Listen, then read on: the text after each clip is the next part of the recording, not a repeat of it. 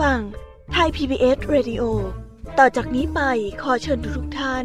รับฟังรายการ นิทานแสนสนุกสุดหันษาที่รังสรรค์มาเพื่อน้องๆ ในรายการ Kiss Hour ค่ะ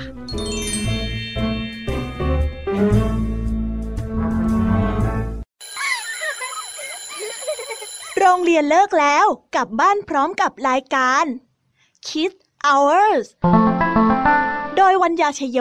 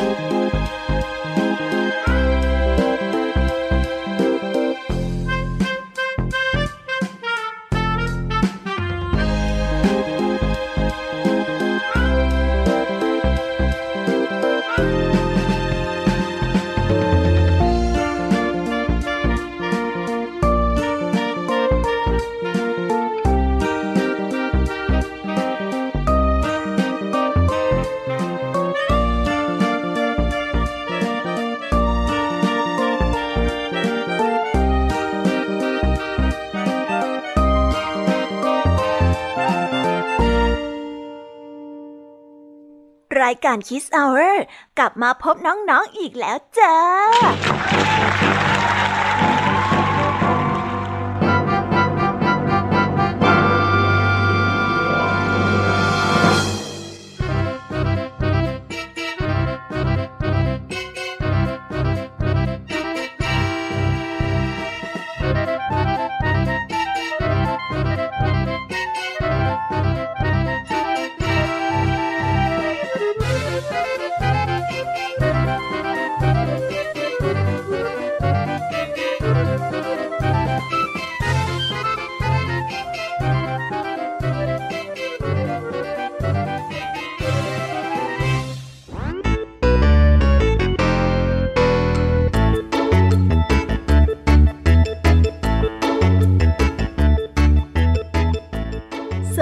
น้องๆที่น่ารักชาวรายการ Kids Hour ทุกๆคนนะคะ วันนี้พี่แยมมี่กับพองเพื่อน ก็ได้นำนิทานสนุกๆมาเล่าให้กับน้องๆได้ฟัง เพื่อเปิดจินตนาการ และตะลุยไปกับโลกแห่งนิทานกันอย่างสนุกสนานนั่นเอง น้องๆคงอยากจะรู้กันแล้วใช่ไหมล่ะคะ ว่านิทานที่พวกพี่ไปเตรียมมานั้นเนี่ยจะมีนิทานเรื่องอะไรกันบ้างงั้นเดี๋ยวพี่แยมมี่จะบอกกันเกริ่นไว้ พอให้เรียงน้ำย่อยกันไว้ก่อนนะ วันนี้นะคะคุณครูไหวใจดีของเราก็ได้จัดเตรียมนิทานทั้งสองเรื่องมาให้พวกเราได้ฟังกัน ซึ่งในนิทานเรื่องแรกของคุณครูไหวนี้ มีชื่อเรื่องว่า เด็กน้อยกับงูเห่า ต่อกันด้วยเรื่องพญาหงผู้ใจงาม ส่วนเรื่องราวของทั้งสองเรื่องนี้จะเป็นอย่างไร เราต้องไปรอรับฟังกันในช่วงของคุณครูไหวใจดีกันนะคะ พี่ยามีในวันนี้ก็ไม่ยอมน้อยหน้าคุณครูไหวค่ะ ได้จัดเตรียมนิทานมาถึง 3 เรื่อง3รสด้วยกัน ในนิทานเรื่องแรกของพี่ยามีนี้มีชื่อเรื่องว่าก๋วยเตี๋ยวต้มยำกุ้งมาฝากกัน และต่อกันด้วยเรื่องหม้อวิเศษกับชายขี้เมา และปิดท้ายด้วยเรื่องปลาตะเพียนของใครกันนะ ส่วนเรื่องราวของนิทานทั้งสามเรื่องนี้จะเป็นอย่างไรและจะสนุกสนานแค่ไหนนั้น น้องๆต้องไปรอติดตามรับฟังกันในช่วงของพี่ยามีเล่าให้ฟังกันนะคะ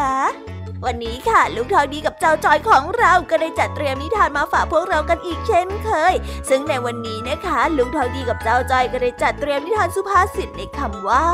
ได้น้ำได้เนื้อมาฝากกัน ส่วนเรื่องราวและความหมายของคำคำนี้จะเป็นอย่างไร เราต้องไปรอติดตามรับฟังกันในช่วงของนิทานสุภาษิตกับลุงทองดี แล้วก็เจ้าจอยตัวแสบของเรากันนะคะ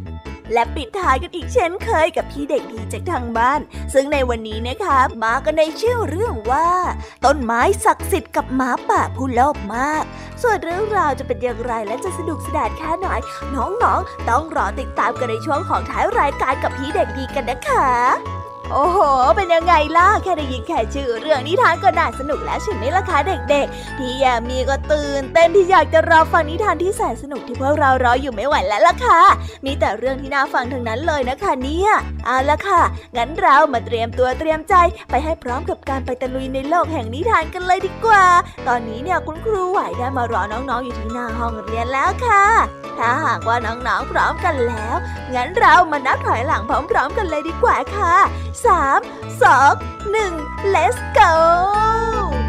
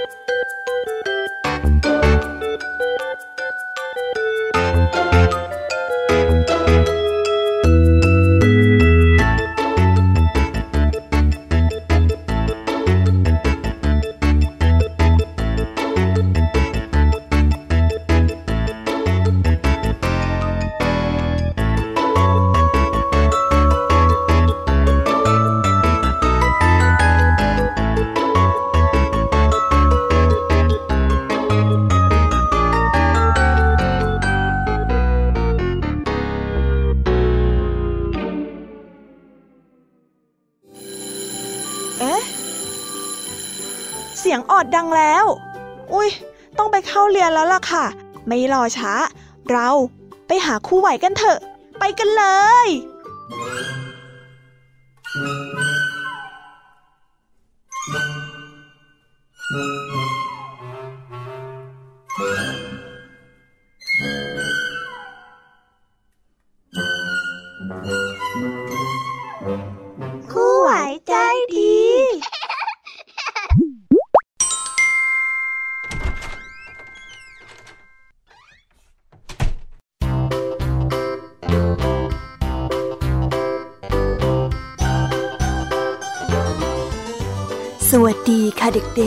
วันนี้ก็กลับมาพบกับคุณครูไหวกันอีกแล้วนะคะ ซึ่งในวันนี้แน่นอนว่ามาพบกับคุณครูไหว ก็ต้องมาพบกับนิทานคุณธรรมทั้งสองเรื่อง งั้นเราไปฟังนิทานเรื่องแรกของคุณครูไหวกันเลยดีไหมคะ โอเคค่ะ งั้นเราไปเริ่มกันในนิทานเรื่องแรกของคุณครูไหวกันเลยนะ ในนิทานเรื่องแรกของคุณครูไหวนี้ เสนอนิทานเรื่อง เด็กน้อยกับงูเห่า ส่วนเรื่องราวจะเป็นอย่างไร เราไปรับฟังกันได้เลยค่ะ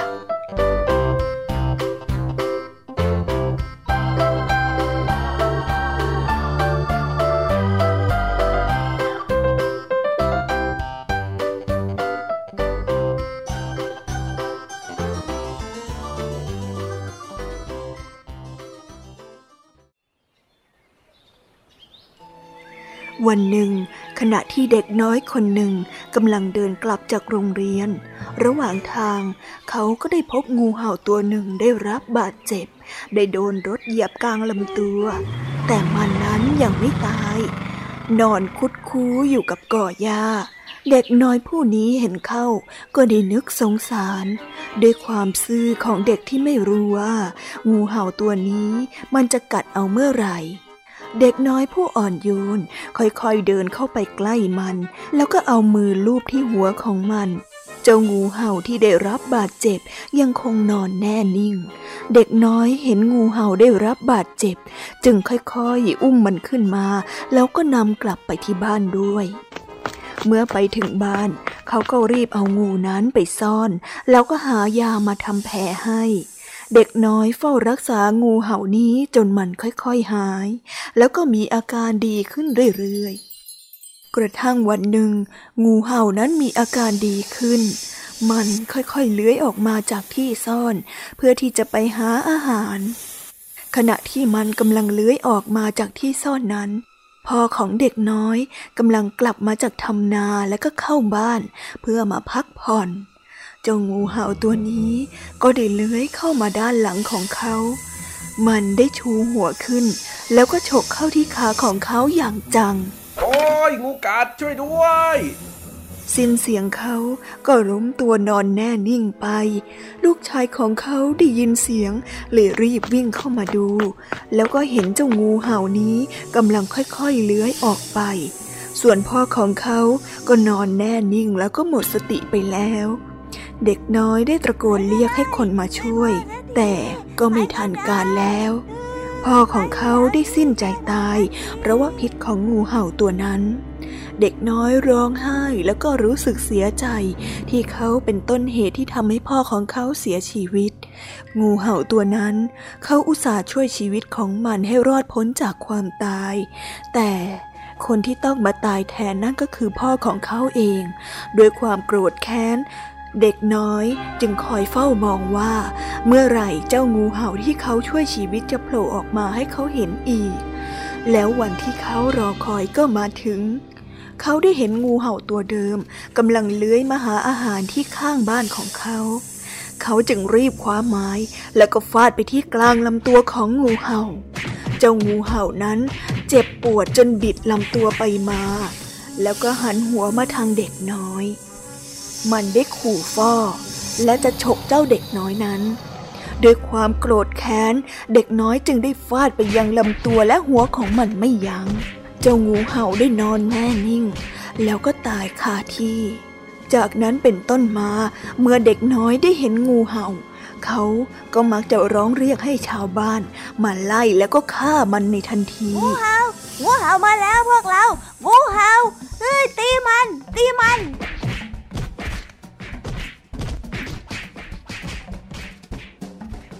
นิทานเรื่องนี้ก็ได้สอนให้เรารู้ว่า อย่าคาดหวังกับการช่วยเหลือคนไม่ดี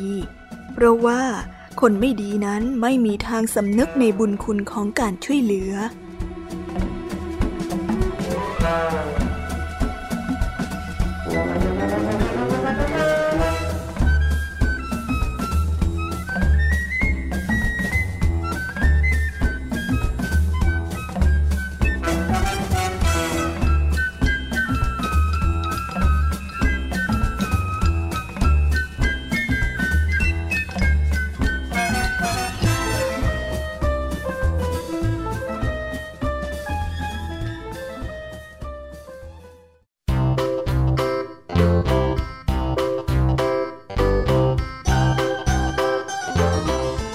ได้จบกันไปเป็นที่เรียบร้อยแล้วนะคะสำหรับนิทานในเรื่องแรกของคุณครูไหว เป็นยังไงกันบ้างล่ะคะเด็กๆ สนุกกันหรือเปล่าเอ่ยถ้าเด็กๆสนุกเนี่ยงั้นเราไปต่อกันในนิทานเรื่องที่สองของคุณครูไหวกันต่อเลยนะ ในนิทานเรื่องที่สองของคุณครูไหวนี้ มีชื่อเรื่องว่าพญาหงผู้ใจงาม ส่วนเรื่องราวจะเป็นยังไงนั้น เราไปติดตามรับฟังพร้อมๆกันได้เลยค่ะ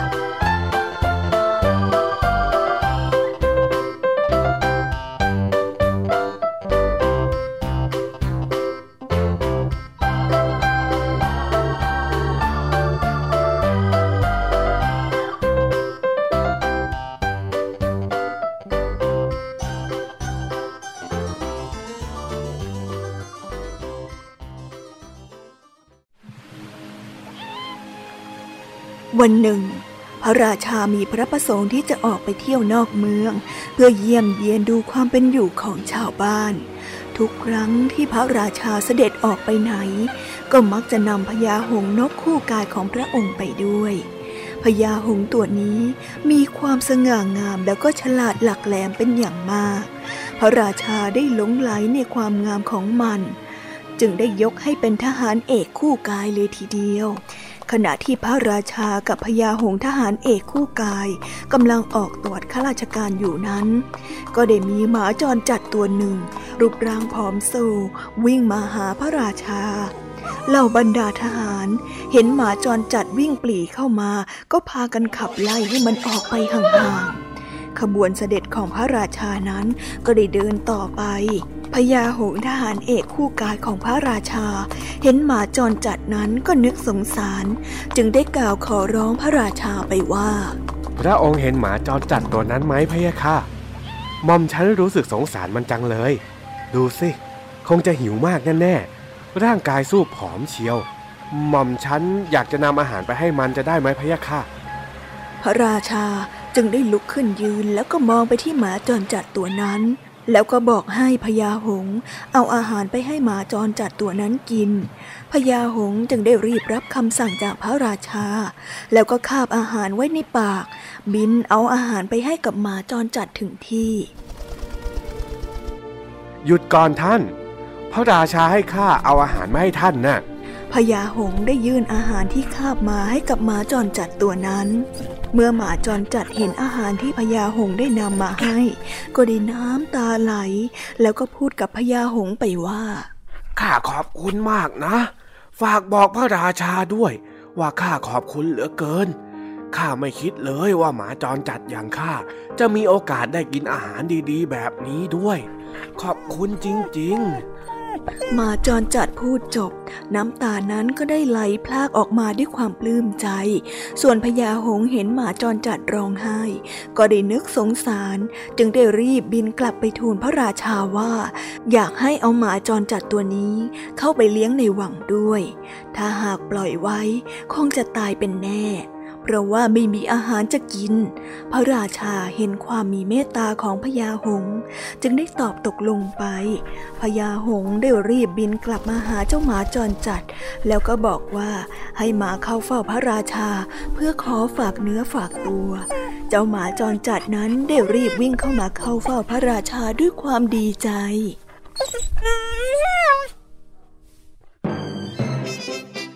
นิทานเรื่องนี้ก็ได้สอนให้เรารู้ว่า ความมีน้ำใจเอื้อเฟื้อต่อผู้ยากไร้ ย่อมทำให้เขาพ้นทุกข์ และความเมตตาปราณีไม่เคยแบ่งชั้นวรรณะและผู้ที่มีความเอื้อเฟื้อแล้ว ก็ควรที่จะแบ่งปันให้กับผู้ที่มีความลำบาก และก็ตกทุกข์ได้ยากกว่าเรา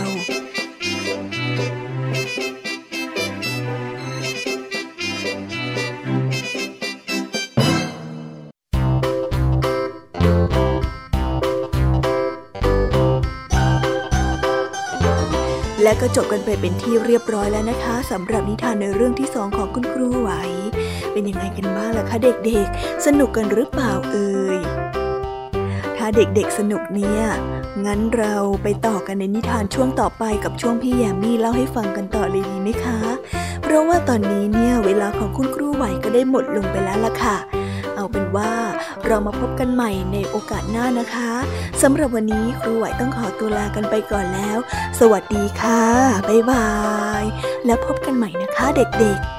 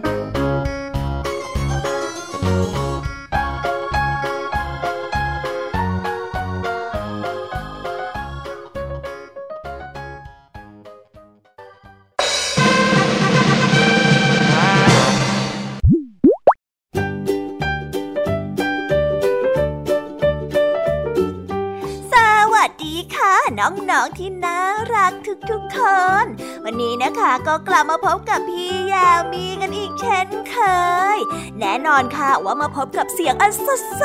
ของพี่ยามีแบบนี้ ก็ต้องมาพบกับนิทานที่แสนสนุกทั้งสามเรื่องสามรสด้วยกัน ในนิทานเรื่องแรกของพี่ยามีนี้ มีชื่อเรื่องว่าก๋วยเตี๋ยวต้มยำกุ้งเรื่องราวจะเป็นอย่างไรและจะอร่อยแค่ไหน อุ๊ยแล้วจะสนุกสนานแค่ไหน เราไปติดตามรับฟังกันได้เลยค่ะ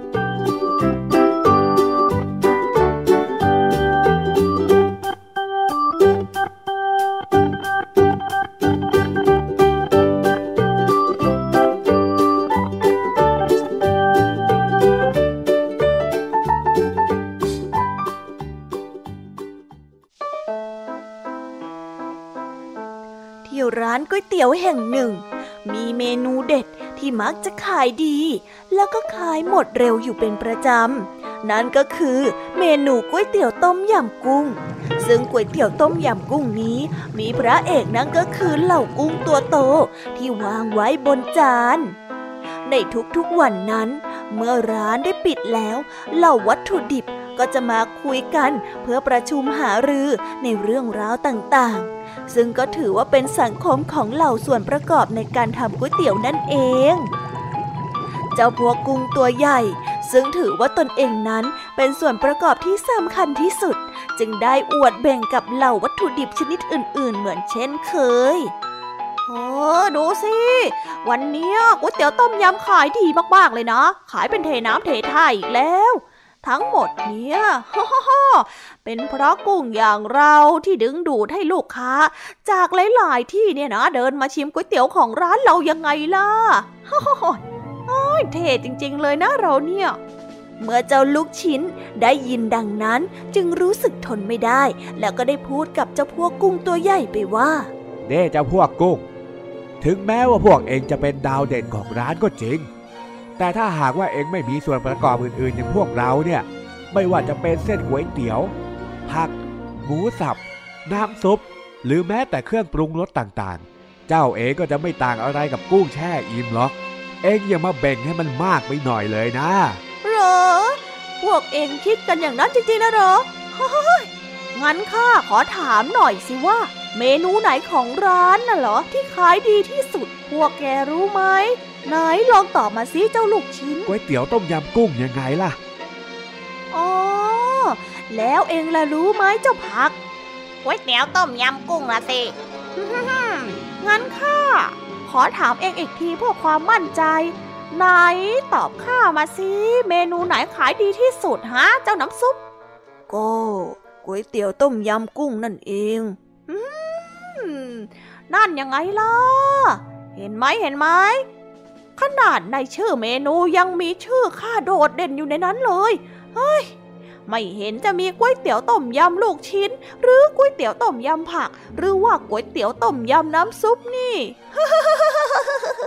เอ้ย เสียเวลาจริงๆ ข้าไปพักผ่อนก่อนดีกว่า พวกเนี้ยข้ายังมีงานทำอีกเยอะแยะเลยอะเฮ้ย ข้าง่วงแล้วไปพักผ่อนก่อนเนาะ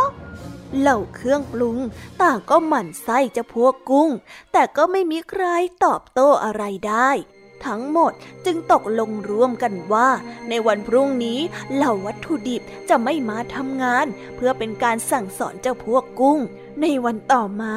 ทั้งตู้วัตถุดิบก็มีแต่เพียงกุ้งที่วางเรียงราย เจ้าพวกกุ้งจึงได้กระหยิมยิ้มย่องในใจว่า เจ้าพวกวัตถุดิบอื่นๆ ก็คงจะอายละสิ ไม่มีปัญญามาเทียบความสำคัญกับฉันได้น่ะฮะดีละ ฉันจะได้ฉายเดี่ยวให้โลกรู้ถึงความอร่อยของฉันไปเลย หลังจากนั้นก็ได้มีลูกค้ามาสั่งก๋วยเตี๋ยวเหมือนเช่นเคย เจ้ากุ้งจึงตั้งใจฟังอย่างใจจดใจจ่อว่า ลูกค้าจะเลือกสั่งอะไร เอาก๋วยเตี๋ยวต้มยำกุ้งที่หนึ่งครับทันใดนั้นพอค้าขายก๋วยเตี๋ยวก็เปิดมาดูตู้เย็น แล้วก็พบว่าทั้งตู้เย็นนั้นมีแต่กุ้ง จึงได้พูดขึ้นมาว่า เอ วัตถุดิบอื่นๆ มันหายไปไหนกันหมดนะ แย่แล้ว ถ้ามีแต่กุ้งแบบนี้ จะไปทำก๋วยเตี๋ยวต้มยำกุ้งได้อยังไงกันล่ะ อืม ถ้างั้นเราคงต้องขอปิดร้านแล้วล่ะวันนี้ ขอโทษด้วยนะครับ วันนี้ของหมดจริง ๆ วันนี้ทำก๋วยเตี๋ยวต้มยำไม่ได้ครับ ขอโทษจริง ๆ นะครับว่าแล้วพ่อขาก็เดินไปขอโทษลูกค้าที่ไม่สามารถทำก๋วยเตี๋ยวต้มยำกุ้งให้ได้ เจ้ากุ้ง ที่เอาแต่อวดเก่งจึงได้รู้สึกขึ้นมาในทันที ว่าลำพังตัวของมันนั้น ไม่สามารถที่จะกลายเป็นก๋วยเตี๋ยวต้มยำกุ้งได้เลย นิทานเรื่องนี้ก็ได้สอนให้เรารู้ว่า หลายสิ่งหลายอย่างบนโลกนี้ ต่างต้องพึ่งพาอาศัยกัน เราไม่อาจใช้ชีวิตอยู่ด้วยตัวคนเดียวได้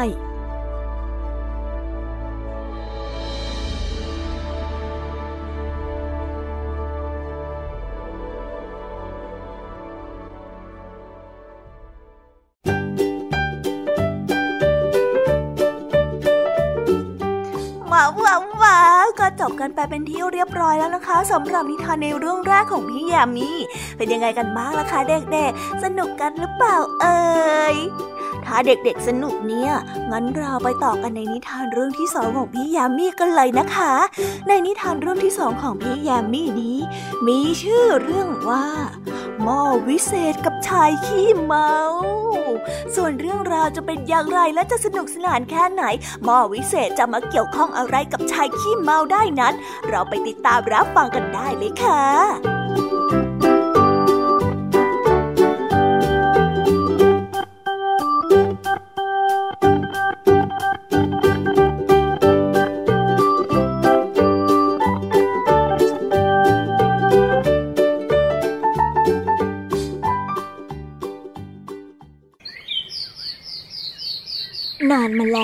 มีเศรษฐีผู้ใจบุญท่านหนึ่ง แกชอบทำบุญเป็นชีวิตจิตใจ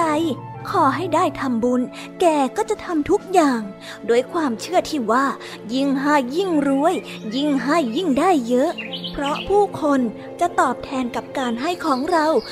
รวมๆคือ รวยน้ำใจไปไหน คนรัก คนอารี กับไมตรีจิตของเรา ยิ่งให้ก็ยิ่งได้มาก เศรษฐีผู้ใจบุญได้มีลูกชายคนเดียว แต่เป็นคนที่ไม่เอาทาน ลูกเมียก็ไม่มี ลูกชายเศรษฐีเอาอย่างเดียวคือ การกินเหล้ากินแล้วก็กินอีก กินแล้วก็กินอีก กินจนติด เพื่อนฝูงก็มาก เพราะรวยมีเงินจึงได้เลี้ยงเพื่อนทุกคน เพื่อต้องการความเป็นเพื่อนแค่นั้นเองส่วนเพื่อนทั้งหลายก็หลอกกินฟรีไปวันๆ หลายปีต่อมา เศรษฐีใจบุญก็ได้ตายลงไป ลูกชายเศรษฐีก็เป็นผู้รับมรดกแต่เพียงผู้เดียว เขาไม่สนใจการบริหาร ไม่รู้จะรักษาทรัพย์ที่พ่อแม่ให้ไว้ยังไง ก็ได้ดื่มกินจนหมด ไม่นาน ฐานะความเป็นอยู่ของเขาก็จนลง ไม่มีที่อยู่ที่อาศัย ขอทานเขากินไปวันๆความทุกข์ยากอย่างแสนสาหัส เริ่มเข้ามาแทนที่ เขาไปหาเพื่อนที่ไหนก็ไม่มีใครให้กิน ความทุกเวทนามีมากยิ่งขึ้น โดยเดชะบุญกุศลของเศรษฐี ผู้ที่ใจบุญที่ได้ตายไปแล้วนั้น จึงได้ไปเกิดเป็นเทวดาผู้ใหญ่ในสวรรค์ด้วยความเป็นห่วงลูกจึงได้ใช้ตาทิพย์มองมาอย่างพื้นโลก แล้วเห็นว่าลูกของตนนั้นได้รับทุกขเวทนายิ่งนัก หัวอกของผู้ที่เป็นพ่อ สุดสลดใจและหดหู่ยิ่ง ด้วยความเป็นห่วงลูก เทวดาผู้เป็นใหญ่นั้น จึงได้ลงมาหาลูกของตน สอนให้ลูกรู้จักทำมาหากิน และรู้จักประหยัดเมื่อมีเงิน ลูกชายได้ฟังดังนั้นแล้วก็รับปากว่าจะกลับตัวเป็นคนดี และจะเลิกเหล้าเด็ดขาด เขาบอกกับเทวดาผู้ใหญ่ ซึ่งเป็นพ่อของเขาว่า เขาเริ่มต้นอย่างไร เขาไม่มีทุนรอนอะไร เทวดาผู้ที่เป็นพ่อจึงได้ส่งหม้อดินให้เขาไปใบหนึ่ง แล้วก็บอกว่า เจ้าจงรักษาหม้อดินนี้ให้ดี หากเจ้าต้องการเงินทอง เจ้าก็จงเอามือล้วงเข้าไป แล้วหยิบขึ้นมาใช้ให้สมใจเจ้าเถิด แต่มีข้อแม้ข้อเดียวที่เจ้าจะต้องรักษาให้ได้ นั่นก็คือ อย่าทำหม้อนี้แตก เข้าใจไหม ลูกชายเศรษฐีก็รับคำพ่อ ลูกชายขี้เมาของเศรษฐีก็ได้เอามือล้วงไปดูว่า ที่พ่อบอกนั้นจะเป็นจริงหรือเปล่า เป็นที่อัศจรรย์ยิ่งนัก มือของเขาสัมผัสกับเงินทองมากมาย เขาได้กอดเหล้าได้เพียงแค่ครึ่งวันเท่านั้น ก็ลืมคำที่พ่อสอนเสียสิ้น เขาได้กลับมาดื่มอย่างหนักอีกครั้ง วันหนึ่ง เขาได้ไปกินเหล้าแล้วก็เดินทางไปหาเพื่อน ระหว่างทางก็นึกสนุกขึ้นมา จึงได้โยนหม้อขึ้นสูงสูงๆแล้วก็วิ่งไปรับปากก็พูดว่า โอ้โอ้โอ้โอ้โอ้หม้อร่วงหม้อร่วง พอได้รับหม้อได้ เขาก็โยนใหม่ แล้วก็วิ่งไปรับ ปากก็ได้พูดขึ้นมาว่าโอ้โอ้โอ้โอ้โอ้โอ้ร่วงร่วงร่วงเขาทำอย่างนี้ไปเรื่อยๆเรื่อยๆในระหว่างการเดินทาง เขาก็ได้โยนขึ้น แล้วก็วิ่งไปรับโอ้โอ้ปากก็พูดว่า โอ้ยหม้อร่วง โอ้ย โอ้ยร่วคงราวนี้หม้อในมือเขาก็ได้เกิดล่วงลงมาจริง ๆ หม้อใบนั้นจึงแตกออก ขี้เหล้าเลยตกใจมาก เขาคิดถึงคำที่พ่อเขาบอกไว้ เขาได้รู้สึกเสียใจกับการกระทำของตนเองเป็นอย่างมาก เขาไม่มีโอกาสอีกแล้วในชีวิตนี้ เขาไม่ได้ล้วงเงินทองในหม้อเก็บไว้ เพื่อไว้ใช้จ่ายในวันข้างหน้าเลย เขาไม่ได้เก็บเงินเก็บทองไว้เพื่อรักษาค่าพยาบาลของตนเองเลย เขาไม่มีเงินสำรองอะไรทั้งสิ้น หมดแล้วทุกอย่าง นิทานเรื่องนี้ก็ได้สอนให้เรารู้ว่า คนที่ไม่รู้จักกับตัวจากอบายมุขย่อมมีแต่ความเสื่อมเสีย และคนที่ไม่ฟังคำตักเตือนของพ่อและแม่ ก็จะเจอกับจุดจบของเรื่องราวที่น่าเศร้า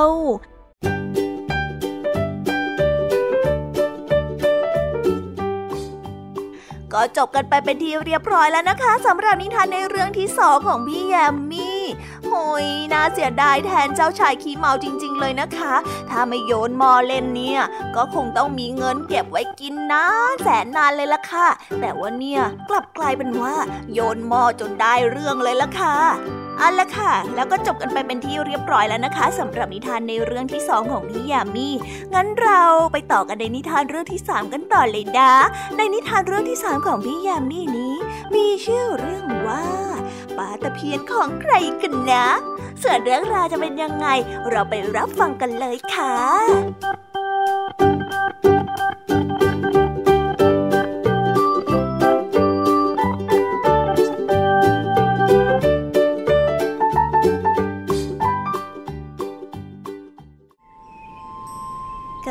หนึ่งนานมาแล้ว มีเทวดาประจำอยู่ที่ต้นไม้ใหญ่ ริมฝั่งแม่น้ำในป่าใหญ่แห่งหนึ่ง จึงได้เห็นเหตุการณ์ต่างๆ ที่เกิดขึ้นในป่านั้นมาโดยตลอด และไม่ไกลจากแม่น้ำนั้น ก็ได้มีสุนัขจิ้งจอกผัวเมียคู่หนึ่ง อาศัยอยู่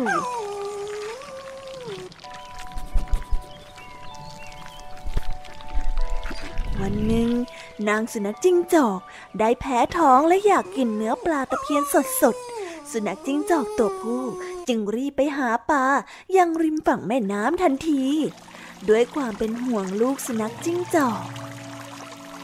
ในขณะนั้นเองก็มีนาคสองตัว ซึ่งเป็นเพื่อนกันกำลังหากินอยู่ริมฝั่งแม่น้ำเช่นกัน นาคตัวหนึ่ง หากินอยู่ในน้ำลึก ส่วนอีกตัวหากินอยู่ในน้ำตื้น และตอนนั้นเองนาคที่อยู่น้ำลึกก็สามารถจับปลาตะเพียนตัวใหญ่ได้ แต่ไม่มีกำลังมากพอที่จะฉุดปลาตะเพียนตัวนั้นขึ้นมาบนฝั่งทำให้ปลาตะเพียนสามารถหนีรอดไปได้ นาคตัวที่อยู่น้ำลึก จึงหันไปบอกแก่นาคตัวที่อยู่น้ำตื้นว่า เอ้ยเพื่อนเอ้ยเพื่อนเอ้ยในน้ำตรงนี้มันมีปลาตะเพียนชุกชุมมากเลยนะ หากเราร่วมมือกัน ก็ต้องจับปลาตัวใหญ่มา เป็นอาหารได้อย่างเพียงพอสำหรับพวกเราสองคนได้แน่ๆเลยล่ะ เรามาร่วมมือกันเถอะนะนาคที่อยู่น้ำตื้นก็ได้ตอบไปว่าได้สิเรามาร่วมมือกัน หากจับปลาตะเพียนได้แล้ว ให้เพื่อนคาบส่วนหางของปลาเอาไว้ให้มัน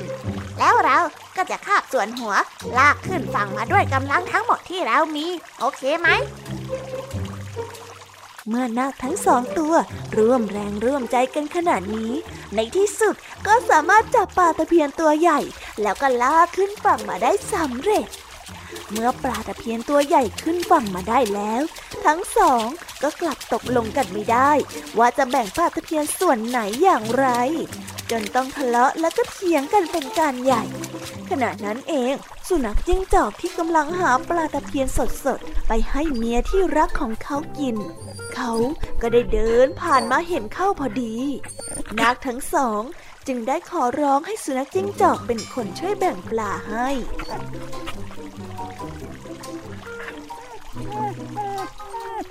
สุนัขจิ้งจอกเห็นดังนั้น ก็นึกเจ้าเร่กระยิมยิ้มย่องในใจ แล้วก็ได้กล่าวว่า ได้สิ เราเคยตัดสินคดีความมามากมายแล้ว เราจะช่วยแบ่งปลาให้กับพวกท่านเองว่าแล้วสุนัขจิ้งจอกก็แบ่งปลาออกเป็นสามส่วนพร้อมกัน แล้วก็ได้กล่าวขึ้นว่า ท่อนหางให้เป็นของนาค ผู้หากินน้ำตื้น ส่วนท่อนหัวเป็นของนาคผู้หากินน้ำลึก และท่อนกลาง เป็นของเราผู้ที่ทำหน้าที่ตัดสินความ เราช่วยแบ่งให้แล้ว พวกท่านก็จงกินปลาส่วนหัว และส่วนหางของท่านเสียเถิด แล้วก็อย่าได้ทะเลาะกันอีกเลย เมื่อกล่าวจบ สุนัขจิ้งจอกก็รีบคาบปลาส่วนกลางที่มีเนื้อมากที่สุดไปทันที นาคทั้งสอง ต่างเสียหน้ากันทั้งคู่ และก็มองหน้ากัน พร้อมกับกล่าวอย่างซึมเศร้าว่าหากเราไม่ทะเลาะกัน แล้วก็แบ่งปลากันให้กินดีๆเสียตั้งแต่แรกปลาตัวใหญ่ขนาดนี้ก็จะเป็นอาหารของเราทั้งสองได้นานหลายวันเลยทีเดียว แต่เพราะพวกเราเมัวทะเลาะกัน เราต้องเสียปลาท่อนกลางให้แก่เจ้าสุนัขจิ้งจอกไป อือนั่นนะสิ ฉันน่ะเสียใจ ฉันก็เสียใจเหมือนนายนั่นแหละ ไม่ต่างกันหรอกนะ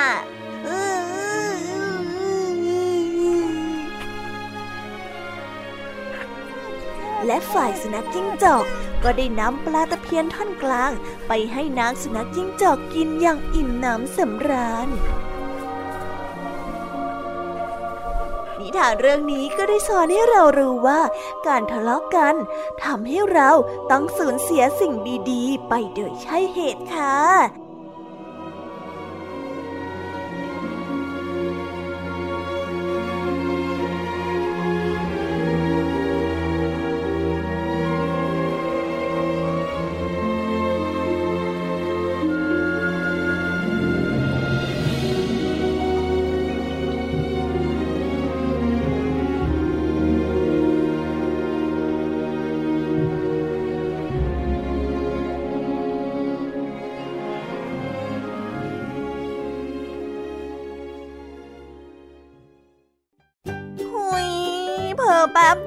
ก็จบนิทานทั้งสามเรื่องของพี่ยามีกันไปแล้วหรอคะเนี่ยหอย เวลาเนี่ยช่างผ่านไปรวดเร็วจริง ๆ เลยนะคะ แต่ไม่เป็นไรค่ะน้องๆ เรายังมีนิทานสุภาษิตกับนิทานของพี่เด็กดีรอน้องๆอยู่นะ งั้นเอาเป็นว่า พี่ยามีก็ต้องขอตัวลากันไปก่อนแล้วล่ะค่ะ เดี๋ยวกลับมาพบกันใหม่ในช่วงท้ายรายการนะคะ แต่สำหรับตอนนี้เนี่ยไปหาลุงทองดีกับเจ้าจอยกันในช่วงต่อไปกันเลยค่ะ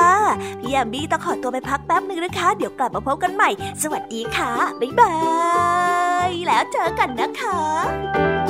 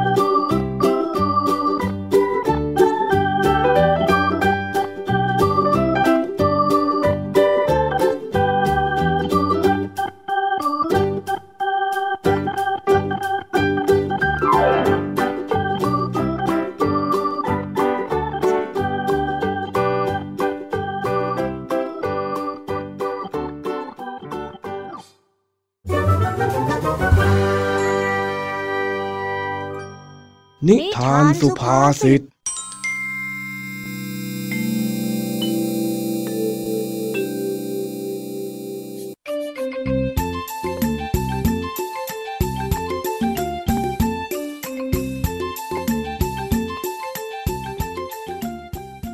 ันนี้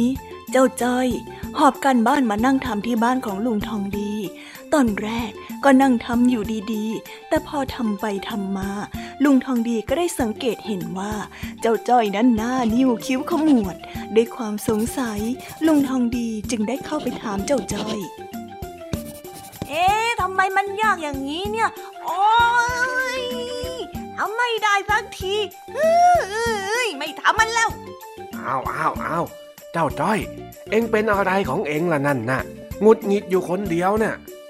จ้อยหงุดหงิดอะจ้อยลุงทองดี การบ้านที่ครูพลให้มา มันยากมากๆเลยอะจ้อยไม่ทำแล้ว อ้าว เอ็งไม่ทำได้ด้วยเหรอ แล้วอย่างนี้จะเอาอะไรไปส่งครูเขาล่ะฮะ ก็ก็มันยากนี่นะโอ้ยจ้อยไม่อยากทำแล้วอะอ้าวอ้าวไหนเอามาให้ดูหน่อยสิ การบ้านอะไรของเอ็งฮะ มันจะยากสักแค่ไหนกันเชียว อืมนี่ละลุง ไหนไหน ให้ข้าดูหน่อยสิ อืม ให้นักเรียนเขียนบทความ เล่าเรื่องครอบครัวของฉันมาห้าบรรทัด แค่เนี้ยนะ ใช่จ้ะ มันยากมากเลยลุง นี่เจ้าจ้อย มันจะไปยากอะไรกันฮะ เขียนแค่ห้าบรรทัดเองเนี่ย ก็เพราะว่าเขียนแค่ห้าบรรทัดเนี่ยแหละจ้ะจ้อยอะลองเขียนแล้วทำยังไงมันก็ได้มากกว่าห้าบรรทัดอะถ้าหากสั่งว่าให้เขียนห้าหน้าค่อยว่าไปอย่าง เออข้าก็ลืมไปนะว่าเอ็งเนี่ย มันเป็นคนที่พูดจาน้ำท่วมทุ่ง หาสาระไม่ได้ เลยต้องพูดยาวๆนี่เอง ไม่ต้องเลยลุง ถ้ามาช่วยจ้อยก็ไม่ต้องมาขำเลย โอ้ยข้าล้อเล่นนะแล้วไหนล่ะที่เอ็งเขียนไปแล้วน่ะ เอามาอ่านให้ข้าฟังหน่อยสิอ่าจ้อยหาแป๊บนึงนะจ๊ะอ่านี่อะลุงทองดี อ้าวอะไหนล่ะลองอ่านให้ข้าฟังสิ จะดีเหรอจ๊ะลุง มันก็ต้องดีสิวะ อ่านมาอ่านมา เออ ครอบครัวของฉัน มีพ่อ แม่ ลุงทองดี แล้วก็แมวชื่อสีนวลบ้านของฉันอยู่ข้างบ้านลุงยอด หลังคาสีฟ้า นาฬิกาของแม่มีสีดำ และลุงทองดีของฉันก็เป็นคนหัวล้าน เดี๋ยวเดี๋ยวเดี๋ยวเดี๋ยวไอ้จ้อย นี่เอ็งเล่าเรื่องอะไรของเอ็งเนี่ยฮะ ก็เล่าเรื่องครอบครัวของฉันไงจ๊ะ โอ้ย แล้วหัวล้านของข้าเนี่ยมันไปเกี่ยวอะไรกับเรื่องนี้เล่า ก็ลุงทองดีเป็นครอบครัวของจ้อยอะ แล้วลุงทองดีก็หัวล้าน จ้อยอะก็เลยเอามาเล่าเรื่องไงละจ๊ะ เอ้ไอ้นี่ เอ็งนี่มันไม่รู้หรือว่ากวนประสาทกันแน่เนี่ยฮะ ก็จ้อยไม่รู้ละสิลุง ข้าว่า เอ็งน่ะต้องเขียนให้มันได้น้ำได้เนื้อกว่านี้นะเจ้าจ้อย เออ ขนาดหัวล้านของลุงทองดียังไม่เกี่ยวเลย แล้วน้ำกับเนื้อมาเกี่ยวอะไรด้วยละจ๊ะ จ้อยต้องเขียนว่าจ้อยกินก๋วยเตี๋ยวเหรอ ถึงจะได้มีน้ำมีเนื้อ ไม่ใช่โว้ย ได้น้ำได้เนื้อในความหมายของข้าเนี่ย มันเป็นสำนวนไทยที่หมายความว่า เล่าเรื่องให้มันกระชับ จับใจความ มีทั้งเนื้อหาและสาระที่เข้าใจง่ายต่างหากเล่าอ๋ออย่างนี้นี่เองอะนี่นะ การที่เองจะเล่าเรื่องอะไรเนี่ย เองต้องรู้จุดประสงค์ในการเล่า ว่าเนื้อหาจะมีอะไรให้คนฟังเข้าใจตามนั้นบ้าง แล้วมันต้องยังไงล่ะจ๊ะ ก็เช่น ครอบครัวของฉันมีบ้านหลังเล็ก ที่มีพ่อแม่ลูก แต่ว่าพ่อแม่ไปทำงานที่กรุงเทพ เพื่อส่งเงินมาให้ฉัน อย่างนี้ไงอ๋อ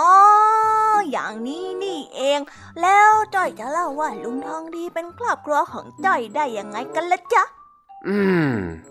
ก็อาจจะบอกประมาณว่า ด้วยความที่พ่อไม่อยู่บ้าน เลยมีลุงทองดี ซึ่งเป็นพี่ชายของแม่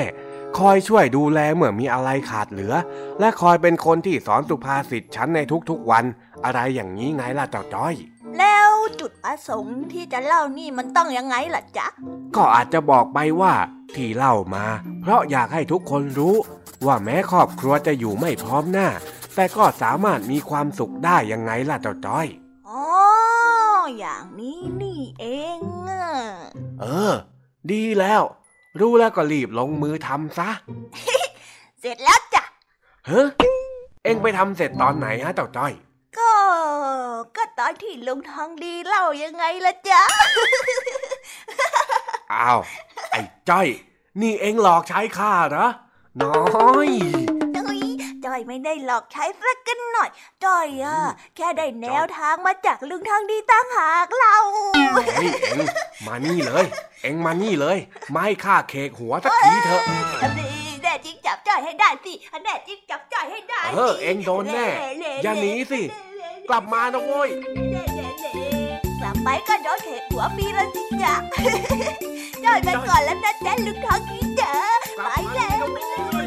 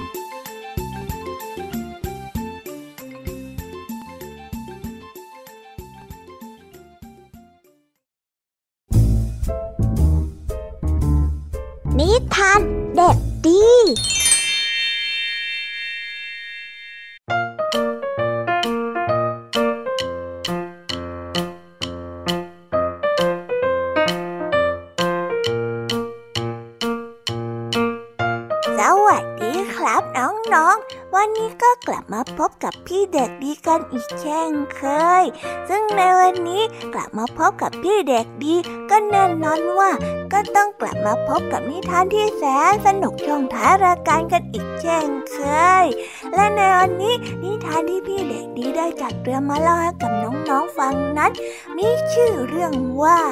ต้นไม้ศักดิ์สิทธิ์กับหมาป่าผู้โลภมาก ส่วนเรื่องราวจะเป็นอย่างไร เจ้าหมาป่าจะมาขอพรอะไรกับต้นไม้ศักดิ์สิทธิ์นั้น เราไปรับฟังพร้อมๆกันได้เลยครับ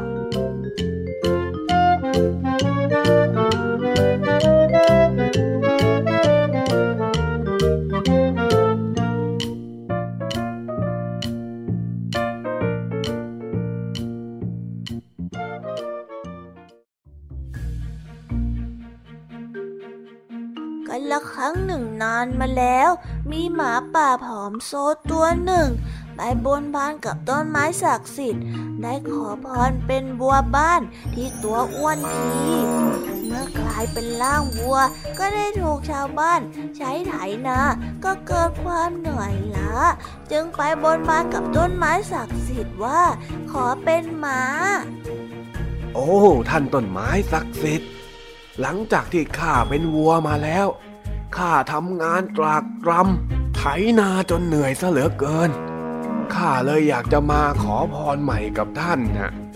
ข้าขอให้ท่านเสกให้ข้ากลายเป็นม้าด้วยเถิด ออได้เป็นม้ากลับถูกพระราชาผู้ครองนคร สั่งให้ทหารจับตัวไปเป็นพาหนะจึงเกิดความเบื่อหน่ายอีก มันเลยไปบนบานสารกล่าวกับต้นไม้ศักดิ์สิทธิ์ว่า ขอเป็นพระราชา โอ้ท่านต้นไม้ศักดิ์สิทธิ์หลังจากที่ข้าไปเป็นม้ามาแล้ว ข้าก็ต้องทำงานรับใช้พระราชา วันๆเอาแต่วิ่งไปวิ่งมา ข้าเนี่ยเบื่อเหลือเกิน ข้าก็เลยอยากจะให้ท่าน ช่วยเสกให้ข้ากลายเป็นพระราชาหน่อยเถอะ เมื่อได้เป็นพระราชาสมใจแล้ว เขายังมีความต้องการเรือเดินทะเลขนาดใหญ่ จึงสั่งให้ทหารไปตัดต้นไม้ศักดิ์สิทธิ์เพื่อมาต่อเรือ ต้นไม้ศักดิ์สิทธิ์โกรธมากที่ทำคุณไม่ขึ้น จึงบอกให้ทหารไปตามพระราชามาตัดเอง มื่อพระราชามาถึง ต้นไม้ศักดิ์สิทธิ์จึงได้กล่าวตำหนิในความไม่รู้จักพอ และก็สาปให้กลายร่างเป็นหมาป่าผอมโซเช่นเดิม เจ้านี่นอกจากจะโลภมากแล้ว ยังไม่รู้บุญคุณของข้าอีกนะ เอาละข้าจะลงโทษเจ้าด้วยการทำให้เจ้ากลับไปเป็นหมาป่าเหมือนเดิม และข้าก็จะปล่อยให้เจ้าหิวโซ โดยที่ไม่ต้องรับความช่วยเหลือจากข้าอีกต่อไป นิทานเรื่องนี้ก็ได้สอนให้เรารู้ว่า ความโลภไม่รู้จักพอจะส่งผลให้เราในที่สุดแล้วก็จะไม่เหลืออะไรเลยนิทานของพี่เด็กดีก็ได้จบลงไปแล้วนะครับ เป็นยังไงกันบ้างเอ่ยสนุกกันละทีเจ้าหมาป่าเนี่ยนิสัยไม่ดีจริงๆเลยนะครับ โลภมาก ลาบหาย ก็ได้จบกันไปแล้วนะครับสำหรับนิทานของพี่เด็กดีในวันนี้ เป็นยังไงกันบ้าง เห็นบทเรื่องของเจ้าหมาป่ากันไปแล้วใช่ไหมล่ะครับน้องๆ คงจะรู้กันแล้วว่า ความโลภเนี่ยเป็นสิ่งไม่ดีเลย เจ้าหมาป่านะเจ้าหมาป่า เป็นถึงพระราชาแล้ว ถ้าเป็นพี่เด็กดีนะ พี่เด็กดีก็จะเป็นพระราชาอยู่อย่างนั้นแหละครับ พี่เด็กดีจะไม่ยอมดื้อกับต้นไม้ศักดิ์สิทธิ์ แล้วก็จะไม่กลับมาเป็นหมาป่า เพราะว่าพี่เด็กดีน่ะ เป็นคนที่ไม่โลภมาก แต่ตอนนี้เนี่ยเวลาของพี่เด็กดีก็ได้หมดลงไปแล้วล่ะครับ เอาไว้เรามาพบกันใหม่ในคราวหน้านะสำหรับวันนี้พี่เด็กดีก็ต้องขอตัวลากันไปก่อนแล้วนะครับ สวัสดีครับบ๊ายบาย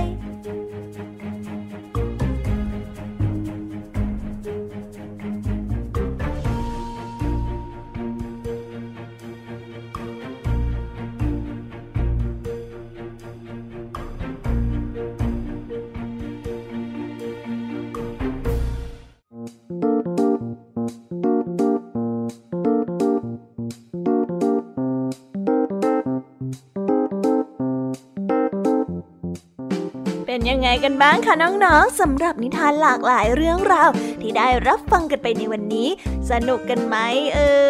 ย หลากหลายเรื่องราวที่ได้นำมาเนี่ย บางเรื่องก็มีข้อคิดสะกิดใจ บางเรื่องก็ให้ความสนุกสนานและก็เพลิดเพลิน แล้วแต่ว่าน้องๆ จะฟังแล้วเห็นความสนุกในแง่มุมไหน ส่วนพี่แยมมี่แล้วก็พ่องเพื่อนเนี่ย ก็มีหน้าที่ในการนำนิทานมาส่งตรงถึงน้องๆ เท่านั้นเองละค่ะ และวันนี้นะคะ เราก็ได้ฟังนิทานกันมาจนถึงเวลาที่กำลังจะหมดลงอีกแล้วค่ะ ใครที่ฟังไม่ทัน หรือว่าฟังไม่ครบเนี่ย ก็สามารถไปย้อนฟังกันได้ที่เว็บไซต์ไทย PBS Radio นะคะ หรือแอปพลิเคชันไทย PBS Radio ได้นะ ถึงเวลาต้องกล่าวคำลาแล้วอะพี่ยามีต้องคิดถึงน้องๆอีกแน่เลย แต่ไม่ต้องห่วงนะคะน้องๆ พี่ยามีขอสัญญาว่า เราจะกลับมาพบกันใหม่ พร้อมกับนิทานที่แสนสนุกแบบนี้กันอีกแน่นอนค่ะ น้องๆอย่าลืมนำข้อคิดดีๆ ที่ได้จากการรับฟังนิทานแสนสนุกของครูไหว พี่ยามีลุงทองดี และนิทานจากพี่เด็กดีในวันนี้ไปใช้กันด้วยนะคะเด็กๆ เอาไว้พบกันใหม่ในวันพรุ่งนี้นะสำหรับวันนี้ พี่ยามีและรายการ Kiss Hour ก็ต้องขอตัวลากันไปก่อนแล้วล่ะค่ะ สวัสดีค่ะ บ๊ายบาย